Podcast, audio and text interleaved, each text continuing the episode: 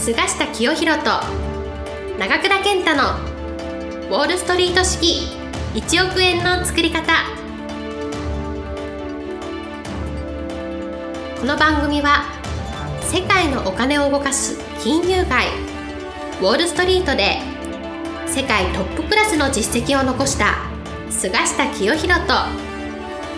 累計1100万部の本を売り上げ多くのベストセラーを作ってきた長倉健太がお金にまつわる話から稼ぎ方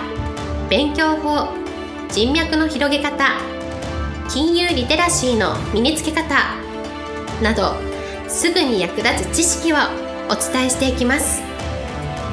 それでは今回の番組をお楽しみください。今日はですね、はい。菅下先生に、えー、まあ、ウォールストリートでえーデビューして、はいえーその後、こう、金融業界で、えーかなり実績を出した結果ですね、えーまあ、ある、えー投資銀行の日本法人の代表をやることに、えーなったと。いうふうに思うんですけど、その時に、やっぱりその、えー本部というか、まあ、その、本社ですね。はい本社の会長に、こう、面談はいしに行くときに、こう、言われたことで、すごく印象に残っていることがあると聞いたんですけれども、そのことについてお話を伺いますでしょうか？はい。まあ、あの、前回お話ししたようにですね、日本の大和証券からメルリリンチという大手の証券会社に入ってですね、まあ、約10年、えー、東京支店でやったんですが、まあ、あの、大和証券南波支店での営業経験が生きて、まあ、その当時いい先輩、素晴らしい先輩がたくさんおられて、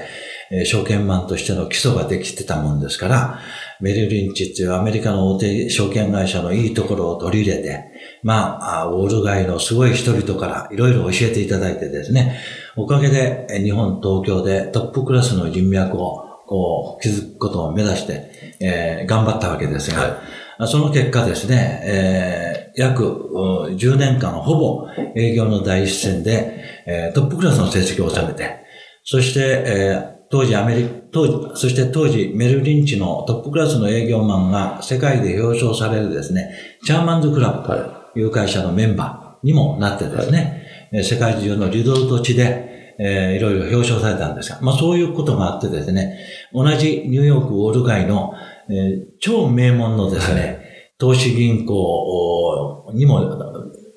おそういう、そういう、まあ、あその、お成績っていうか、結果があったものですから、その後ですね、同じ、えーニューヨークのウォール街の超名門の投資銀行からお話があって、その投資銀行の日本法人の、まあ、トップ、はい。をやることになったんですね。まあ、最初はあの、イギリス人の社長がいてですね、えー副社長で入ったんですが、はこれはもう社長含みはい。で入りましたですね。その、おウォール街の超名門投資銀行の日本法人の副社長で入ったんですが、えー社長になる前にですね、このお超名門投資銀行のニューヨーク本社でですね、えーこのグループ全体のトップ、この人オーナー経営者だったんですが、もう、だから超大金持ちえーのおトップクラスの会長とですね、面談することになったんですね。まああ、向こうの目的はですね、そのお超名門投資銀行の東京での方針、営業方針ですね、え経営方針、えー戦略、そういうものを会長から直接この伝えるっていう、うこの目的とですね、えー日本法人を任せる菅下っていう男をどういう人物かあ確認すると。こういう狙いもあったと思うんですが、まあ当時あの、ニューヨークのロックフェラーセンタービルはい。の中にその本社があったんですが、えーそこへ行ってですね、約1時間ぐらい面談したんですね。もうおそらく当時超多忙人間だったと思うんです。まああー、その時の話を全部はできないんですが、あポイントだけ言いますとですね、そのお超名門投資銀行の営業方針はですね、とにかくどの国でもですね、えートップクラスの人物、トップクラスの企業や金融機関を相手に取引する。だから、顧客は数ではないと。質だと。とにかく、ハイクオリティ、トップクオリティのお顧客だけ相手にして、トップクオリティのビジネスをすると。いうことでですね、当時その投資銀行のお客さんの中には、その、お世界のお政府や、そうですね。あるいは、あの、例えばニューヨーク市みたいな、市の大政顧問とか、あパリの顧問とかね、まあ、そういう本当に世界のトップクラスのお組織の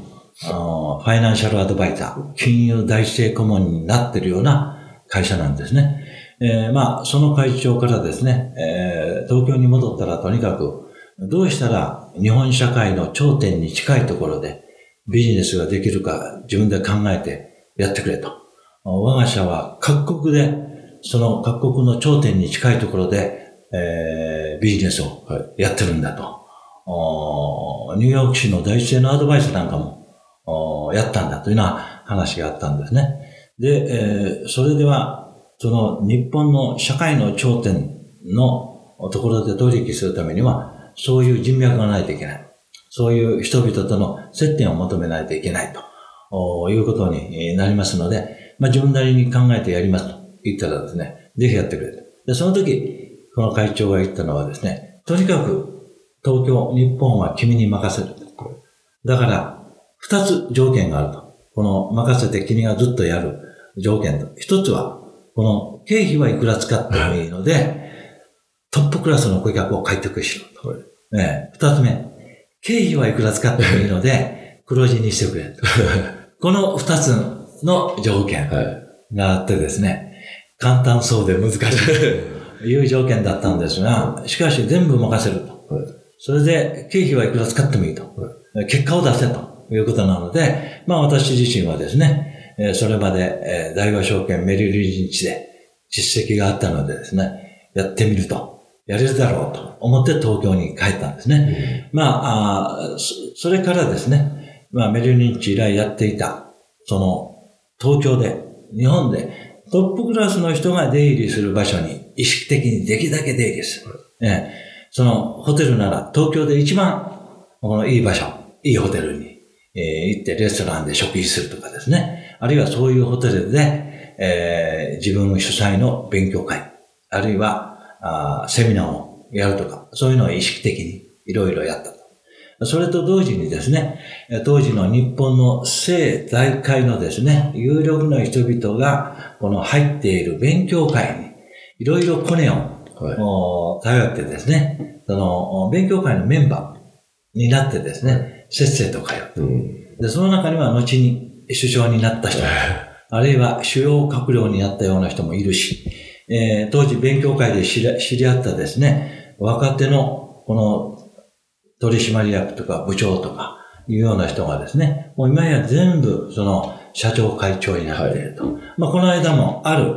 この銀座に本社がある化粧品会社の社長とですね、久々久久しぶりに昼ご飯一緒に、えー食べたんですけど、その化粧品会社の、もう一番今売れてる化粧品会社の社長なんですが、この社長は当時ですね、ある流通グループのお社長室の秘書をしてたと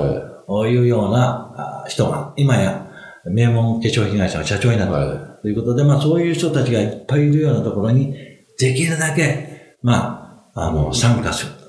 だから私は若い時から、パーティーやセミナーにお金を使うことは全く惜しまない。い。はい。ええ。で、時間もできるだけそういうところに割いて、いい人との出会いをはい心がけた。はい。ただ、漫然といい人が自分に寄ってくるというようなことでは、チャンスはつかめない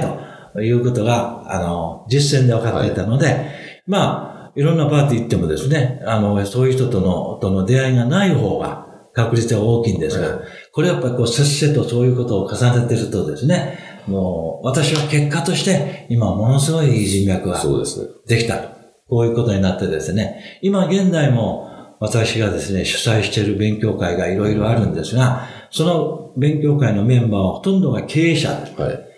今現代の若手の経営者ですが、ゲストはですね、あっと驚く、そのお政治家や、えあー財界のトップやマスコミのトップが出てくる。はいそれはなぜかというと、そういう人たちと私は今出会ったわけです。10年前、20年前に出会った人たちが、そういう、この、あ個人的な親しいつながりというものを継続できたので、やってきてくれるということでですね、これが当時、ニューヨークのおロックフェラーセンタービルに行って、超名門投資銀行の会長から言われたですね、えー社会の頂点にいる人たちを相手にしようとしたと。それが当社の方針なんだはい。という、この、おまあ、彼のいわば経営方針おに従って、えー自分の努力した結果ですね、えーそういう人脈の作り方、はい。良い人脈はどうすればできるかと。これも今話したら簡単なようですけど、で日々努力しないとですね、えーいい人脈はできない。えー最初にお話しした、この頭脳の頭脳の磨き方、あ自分の教養や知識、えー情報のレベルを高めるのもですね、この1週間や1ヶ月頑張ってもダメなんですね。これやっぱり5年、10年とそういう努力していくと、自分なりのデータが蓄積できる。だから人脈も情報もですね、私自身は菅下独自のこのファイル、菅下データ、菅下ファイルが今できてるんですね。これはやっぱり、この多くの人、若い時から、はい。それを心がける人と、ただ漫然と飲み会に行ったり、ええええまああー時間をお浪費している人との差がですね、